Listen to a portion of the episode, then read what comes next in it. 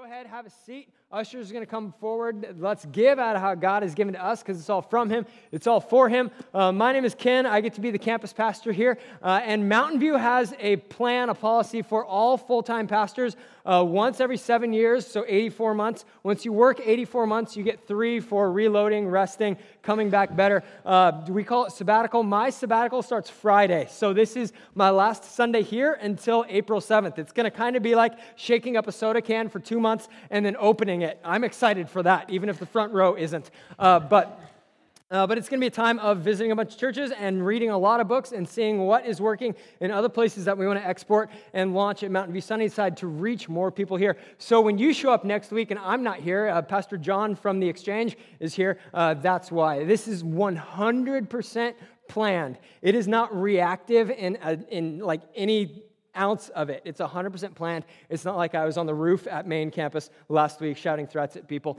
uh, or looking like Sean Payton on Sunday. Like, this is a million percent planned.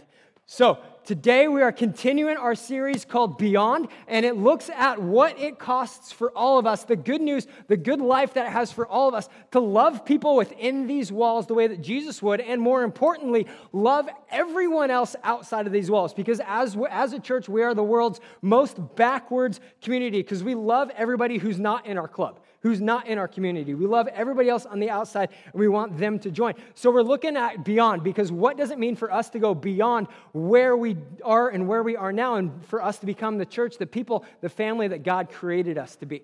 And the first week we looked at how that gets into our wallet and how it works its way out from our wallet. And last week we looked at how that takes over our lives and turns us into messengers of the good news about Jesus. And this week what we're going to look at is we're going to look at the why behind the why and the what behind everything. And as Christians, we call this the gospel. Uh, it means good news. And what's the good news behind everything? In short, and we're going to look at this in like eight different ways today. But the gospel is not about something we do, but all that God has done for us. It's the story of God reaching into our world, God connecting with the human condition, where we see things in the world and we experience things and we look at it and we say, God, this is not right. If you're here and you have no relationship with God, you don't even think that God exists, that thing inside of you that looks at the world, looks at brokenness, look at people who are being oppressed and hurt, and you're like, that is not right part of the way that God exists, that we see that God exists, is how God reaches into those areas where we agree with Him, and even if we don't believe in Him, that that's not right, and God does something about it. As Christians, that is the gospel. And for us, it's based on what God did.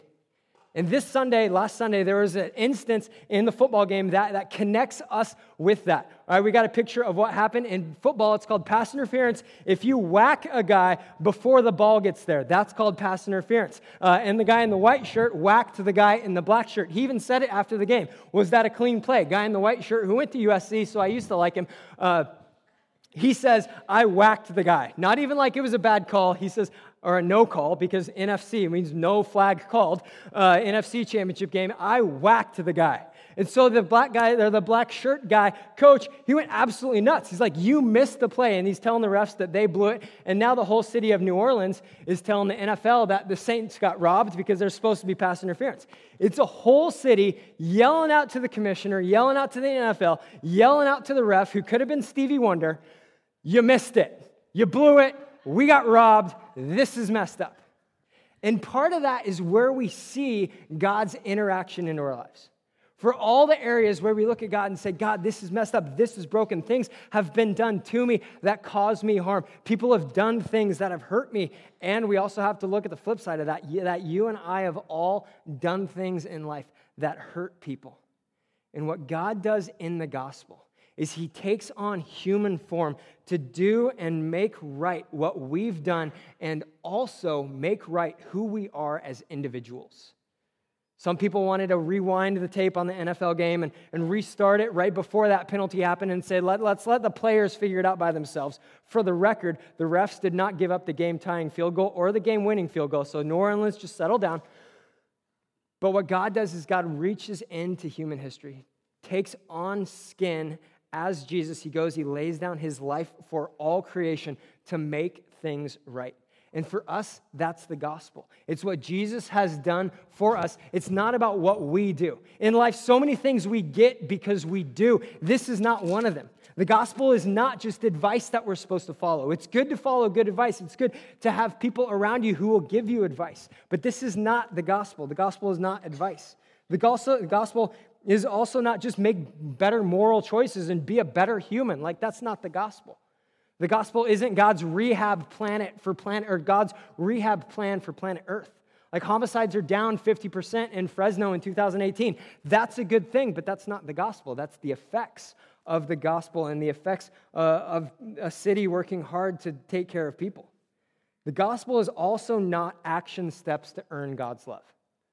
It's not action steps, things that we do to show God, okay, you can love me now.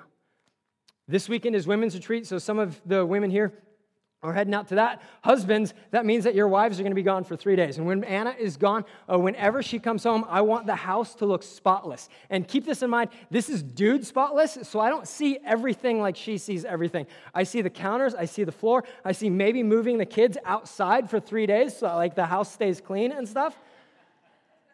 Because when she walks in after being gone for three days, I want her to walk into a house that looks dude clean. Not girl clean, guy clean because they're two very different things as I find out. I do that because I'm motivated by my love for her. It's 15 years of us being together as a husband and wife. We've got a picture of what that used to look like uh, for me. She's identical. I have a few hair apparent uh, differences. But it's not to prove my love to her, it's action that's motivated by love. And for us in the gospel, we see God's love poured out for us to motivate in us a response, motivate in us a desire to serve God and live for God. The gospel is what God did for us to bring us into relationship with Him. And a guy named Paul, who used to hate Christians until the day he became one, explains this in 1 Corinthians 15. This is where we're going to be. We're going to only read four verses and just kind of camp in this today and the effects that these have over everything. He says this in verse 1. He says, Let me now remind you, dear brothers and sisters, of the good news that I preached to you before. You welcomed it then, and you still stand firm in it. It's the good news that saves you, even if that saves you if you continue to believe the message that I told you, unless, of course, you believed something that was never true in the first place. Paul's writing to a group of people who are far from Jesus, and Jesus came in, and, and, everything about their life changed, which means that now they're following Jesus with a lot of stuff hanging out from their old life. And so he's building up the story. He's building up where he's going with this. He's saying, This is the good news that saves you if you believe it. Because, you know, you used to believe some other stuff. So let's look at this. What is worth believing? In verse 3 behind me, it says, I passed on to you what was most important and what has also been passed on to me. Christ died for our sins, just as the scriptures said. He was buried, he was raised from the dead on the third day, just as the scriptures say. And right in there, that's the gospel. That's the good news of what we experience as, as Jesus followers. Because of who he is, because of what God did, we can have a relationship with Jesus. Talked about the things that are in there, the things that are talked about in there. I passed on to you what was most important to me that Christ died for our sins. It wasn't just a death for death's sake, it was a death for our sake, that he was buried and that he rose from the dead after, after being dead for three days, that God raised him back to life. That he hung on a cross that had been perfected by the Romans. He was sentenced by the Jews. He was executed by the Romans. And then he was laid in a tomb because you don't expect people laid in a tomb to come back to life. So on the cross, he absorbed every single one of our sins. It was a death on purpose, it was a death for a purpose. And that purpose was you and me.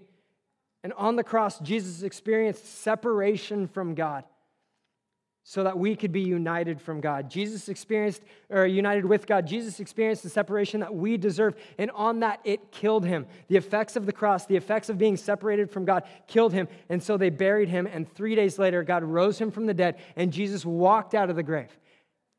And this is the moment where, where God brings everything together because Jesus is announcing and being a live demonstration that he is the king who was killed for us. And he's also the king who lives in authority over sin, in authority over death, and in authority over the devil as he demonstrates by walking out of his own grave. And so the gospel is good news because it's also about the death and resurrection of Jesus. It's about two events, it's about things that happened. It's not just about what God has done for us, it's about what things really happened that people saw. It's about an event. It's not just a philosophy. It's not just a way of life. It's something that people saw. It's a guy that, that died and then people had breakfast with him three days later. The gospel is good news about the death and resurrection of Jesus. Not just a philosophy, not just a way of life, but of something that happened and people saw it. When Jesus died, every Jesus follower thought at that moment that it was game over. Let's pack this up. Let's go back to where we came from. It's a long walk from Jerusalem to Galilee, so we better get started early. From where Jesus' life ended to where it began. We better get started. And three days later, I mean, it's not like people are outside the tomb with a big sign that says two hours, 23 minutes, 23 hours, two days, 23 hours, 59 minutes, 59 seconds. Nobody's taking that thing down. Everybody thought that he was dead and gone. But the gospel is good news from a death and resurrection of Jesus, from two events that really, really happened. And that means that the gospel is good news announcing that you and I have been rescued and saved. The good news, that word in, in the original language, as is talked about in the New Testament, means three things. One is it's an actual proclamation that there is some good news that needs to happen. After a battle, there would be a good news person who shows up at the city to say either good news, we won, or bad news, the referees robbed us and we lost. And so that act was a good news person proclaiming good news. And so for us as Christians, we announce the good news. We are good newsers who good news, good news. Because for us, Jesus talked about the good news all the time. He talked about how he is the way to God, he is the truth, he is the life, and there's no other way apart or way to God apart from himself. So he made it really clear verbally. You look at the books after Jesus was after Jesus came and after Jesus died, rose back to life, and then totally alive, ascended up to heaven. And it's suddenly the church run by people like us who go around talking, going verbal, announcing good newsing this good news. And we look at that today in a world that says you can't talk about religious stuff, you can't say this, and we live by we live by sayings that aren't true. Like there's one that a lot of people can say, and you've probably heard it, uh, but you're supposed to preach the gospel at all times, and if necessary, use words. All right, that's kind of like having a pet unicorn in your backyard, okay? It'd be really, really cool to have, but it's not happening anytime soon. Jesus used words. The early church used words. We use words when we're going to tell people about who Jesus is and what he's done in our lives. Our lives, or at least me, my life isn't clean enough to be able to tell everybody just by the like my actions without using words about who Jesus is. We announce the good news. There's a story I read in a book about a woman who goes out of town, stays with some friends. Uh, they, it's Saturday night. They say, hey, tomorrow morning, get up because we're going to church and it's going to be great and you'll love it. She's never been to church. She doesn't do the whole Christian thing at all. So she goes to church and she meets Jesus. She finds out that there's a God who actually loves her, that there's a Jesus who came to die for her, that the Holy Spirit is going to live inside of her and make her more like God. And so she becomes a Christian that day. She left her house not a Christian. She became a Christian at this place out of town, and now she's going back home. And so she goes back home. She gets on Google and she finds out where's the closest church to my house. Cool, there's one right outside my neighborhood. So she drives to the church on Sunday, and all of a sudden, seeing like she's sitting there in church and she sees all of her neighbors walking in. And so before church, she walks around to all of her neighbors and says, You're the worst Christian in the world. You've known me for 10 years and you never invited me to church. What's wrong with you? I could have gone to hell and you never said anything. Like that, we can look at that reading the book and think that's really funny. But if it happened to us, that, that'd just be bad. The good news is good news to be announced that we've been rescued and saved. We want to be good newsers who are constantly good news and good news because the gospel is meant to be shared, it's meant to be spread. The gospel is also good news that's meant to be believed.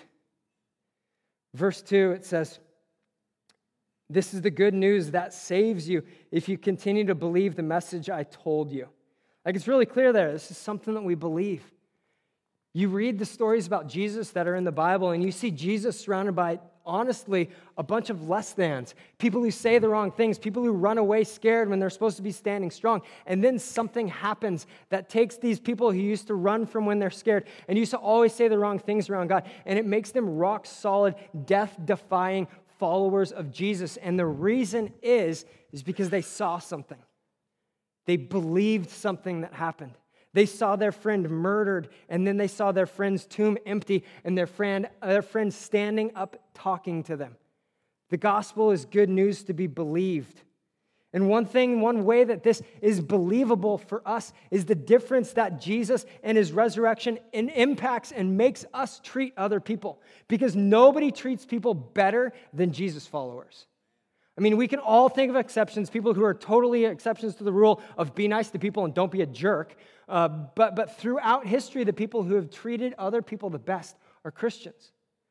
Jesus followers start hospitals. Jesus followers start schools. Jesus followers start organizations that feed hungry people and clothe people who don't have clothes.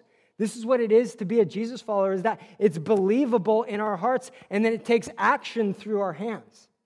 And the point about this for us as Jesus followers isn't that we have a bunch of well educated, well healed, well clothed, well fed people who are miles away from Jesus and headed to an eternity without him in a place called hell, but that people believe the good news that motivates all of our actions.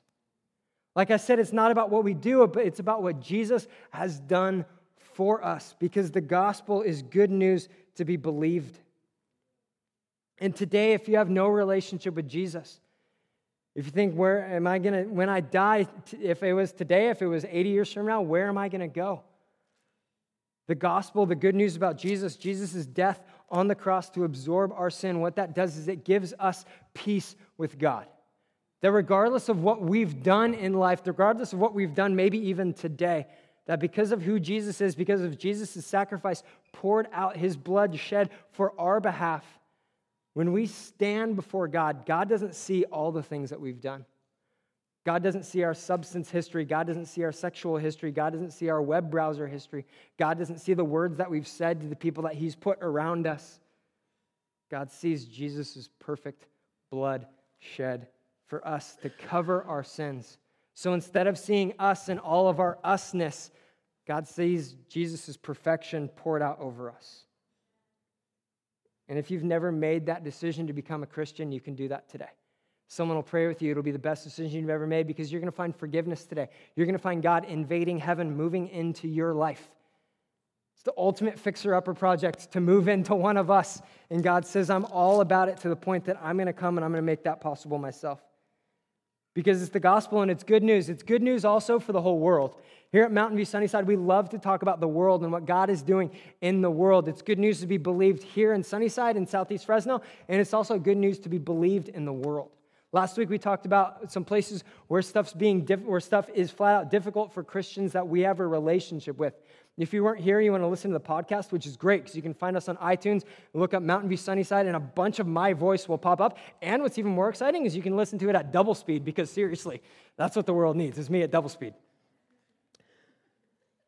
But one of the things that we talked about was uh, a country in Southeast Asia with a pastor that we support, and his name is Saw. Uh, that's Pastor Saw behind me with his wife and kids. Uh, and they were having a church service outdoors in a place where Christianity is illegal. Uh, and so the military came in with guns and started shooting, uh, and everybody ran, and two kids were killed. So we're like, how is this good news for the world? One, we said that when Jesus comes into the world with skin on and lays his life down on the cross, that he's paying the penalty for the things that the gunmen did that day. That if God needs to be mad at somebody for that, that God is going to be mad at Jesus, just like God is mad at Jesus for the things that we did. That Jesus took on our punishment. That God wasn't mad, that God was saying, and this is how I'm going to deal with what needs to be made right.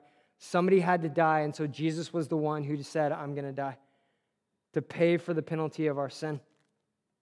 And it's good news for the world because in that, there are people who got baptized this week. Like the church continues to move forward, the church continues to, to see people come to faith in Jesus. The good news continues to be believed. Even in places where it's the most difficult, it's going to happen. And so last Sunday, they baptized 16 people. Tuesday, there was a. Tuesday was tragedy, Sunday was new life because the gospel is good news for the whole world. If you're here and you're not of Jewish descent, like this is part of how it affects us. At the end of his life on earth before he ascended to heaven fully alive, Jesus said, I want all of you to go everywhere and tell everyone about me. And so, for us to be non Jews and to be believers in Jesus, that's because the good news is for the world. And people before us have taken it to the world, which sometimes meant us. At one point, meant us. And so, it's good news for the whole world. And the gospel is also good news of love and freedom. And it's good news of love and freedom for everyone. We are all called equally to lay down our old way of doing life, take on Jesus' way of life, and walk toward Him. But that offer of lay down your old life is for everyone. Paul, the guy who's writing this stuff in, uh, in 1 Corinthians 15 about I'm telling you what's most important, before in a different book, he explains it really well. He says, Let me give you a picture of how great God's love is for you. God sent Jesus to die for us while we were still sinners. That means while we were still living in darkness, before we did anything good, Jesus took the first step. Jesus took the first step to say that everyone has the opportunity to find love and find freedom through God's work. And that's good for us because as we look at Jesus, we see clearly that there are two types of people in the world there's Jesus and there's bad people. I guess which side of the, of the equation we fall on apart from Jesus. Which means that at some point when we became Christians, it was a sinner who looks like us, who did the things that we did, who lived life far apart from the way that God created us to live. At some point, that was us saying, All right, I put my faith in Jesus. I'm going to Jesus for the forgiveness of my sins.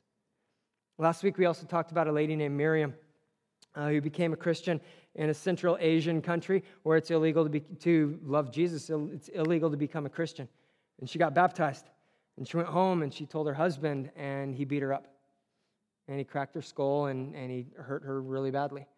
And so, what we do as Christians is we do two things. One is uh, we send one of our pastors that we support in that country in there to take the kids and to take her to the hospital.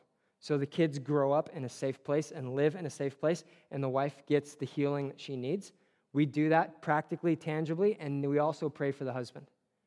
We do that because Jesus models perfect forgiveness, models perfect restoration, tells us you pray for those people who persecute you, who hurt people. You forgive people who hurt you. Jesus demonstrates that for us perfectly that on his way to the cross, he's being hurt on the cross, he's being killed, and he says, Father, forgive them. They don't know what they're doing. And so we model that by praying for the husband in this, that he's going to find the love and the freedom that Jesus brings to all of us, that Jesus brought to his wife, that one day Jesus is going to bring to his kids.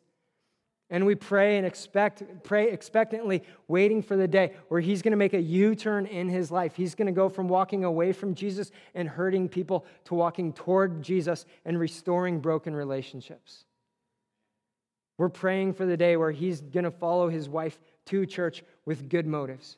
That he's going to find Jesus there who's going to forgive him of his sin that he's going to find the God who came for the broken and vulnerable and also comes for those in power who are leaving them broken and vulnerable. We pray in expectancy for the day that he's going to get baptized, for the day that he's going to stand in front of his church and say, This is who I was. This is what I did. This is what God freed me from. This is where God reached into my life, showed me his love and freedom. And this is how Jesus has changed my life. For us as Jesus followers, we have to be able to look in the mirror, see who we were, and be able to say, This is not because I pulled myself up from, by my bootstraps. This is because Jesus invaded my life.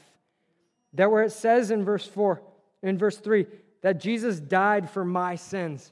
That it was my sins that put Jesus on the cross. It was my sins that held Jesus on the cross. And that as Jesus' dead body was taken down off the cross, my sins were there too as Jesus was laid down in a tomb to be buried and never seen again, that my sins were there too. But as Jesus was raised from the dead by God's power in him and he walked out of his own grave, that my new life walked out with that also. And the good news is Jesus bringing us life and freedom and joy and love and peace and self control that we didn't have before because the gospel is about what God has done for us, not about what we do. And at the center of that is the new life that Jesus has for us. And so it's a picture of love and freedom. And the gospel is good news of Jesus dying in our place. There's sin that's committed, there's, there's blood that needs to be spilled for the, for, for, the forgiveness, for the forgiveness of sin to initiate that process. Jesus says it's going to be my blood, and that changes everything for us. When Micah, my five year old, was little, uh, one of the things that I wanted him to grow up understanding, like even littler than he is now, uh, was Jesus and the sacrifice of the cross and the way that that changes everything. So for him at five years old, my like at one year old, uh, the decision like I'm, I told Anna I want to start singing in nothing but the blood of Jesus and have that being his lullaby every single night. Because seriously, what's going to make you feel better and sleep well at night than somebody's blood being poured out for you? Like that's just But, but, but he didn't speak English, so it's fine. Because he didn't speak anything. So, so I'm singing to him, uh, What can wash away my sins? What can make me whole again? Nothing but the blood of Jesus. Because I want him to grow up knowing that. And we all need to be reminded of that. What's going to wash away our sins? What's going to make us whole again? Is it going to be trying harder? Is it going to be making better choices? Is it going to be this? Is it going to be that? No, the answer is that it's nothing but the blood of Jesus that was poured out for all of us for all time.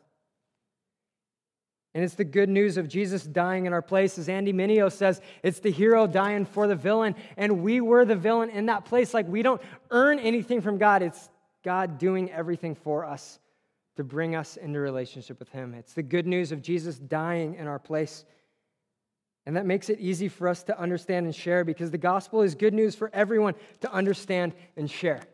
Back around Christmas time, we showed a video uh, of adults acting out a bunch of kid voices, and we started this whole thing by gathering a bunch of the Sunnyside kids and saying, okay, tell me the story about Christmas. So, like, Andrew and Marina's kid was like spot on down to the detail, dissecting the Greek and Hebrew words for us. My kids talked about Star Wars.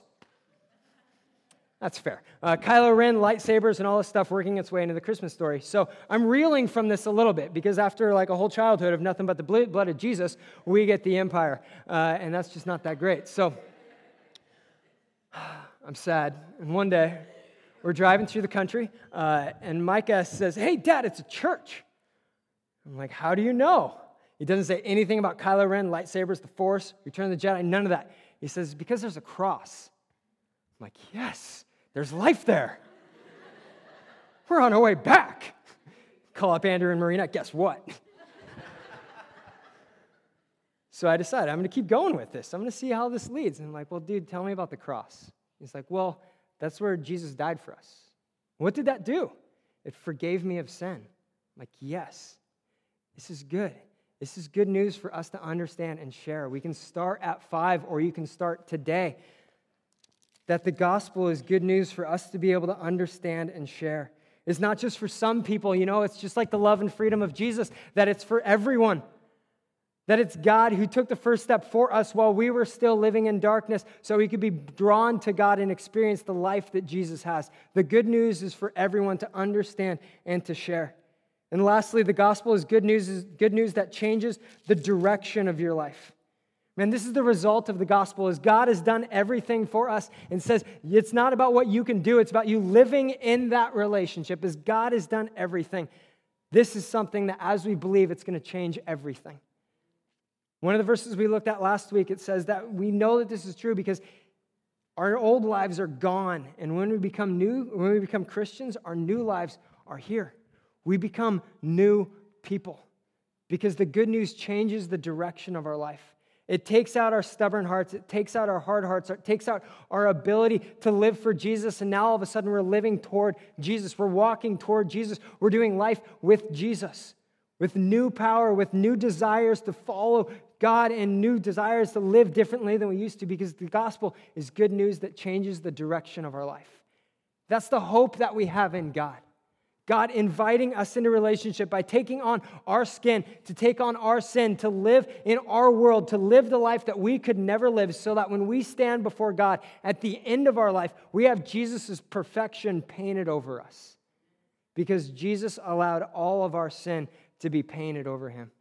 He gave up his life freely so that we could walk freely into the presence of God. To no longer be viewed as addicts, abusers, liars, cheaters, murderers, but to be viewed as sons and daughters of our King who loves us and gave himself for us. And that's the gospel for us to live in. Let's stand and let's pray.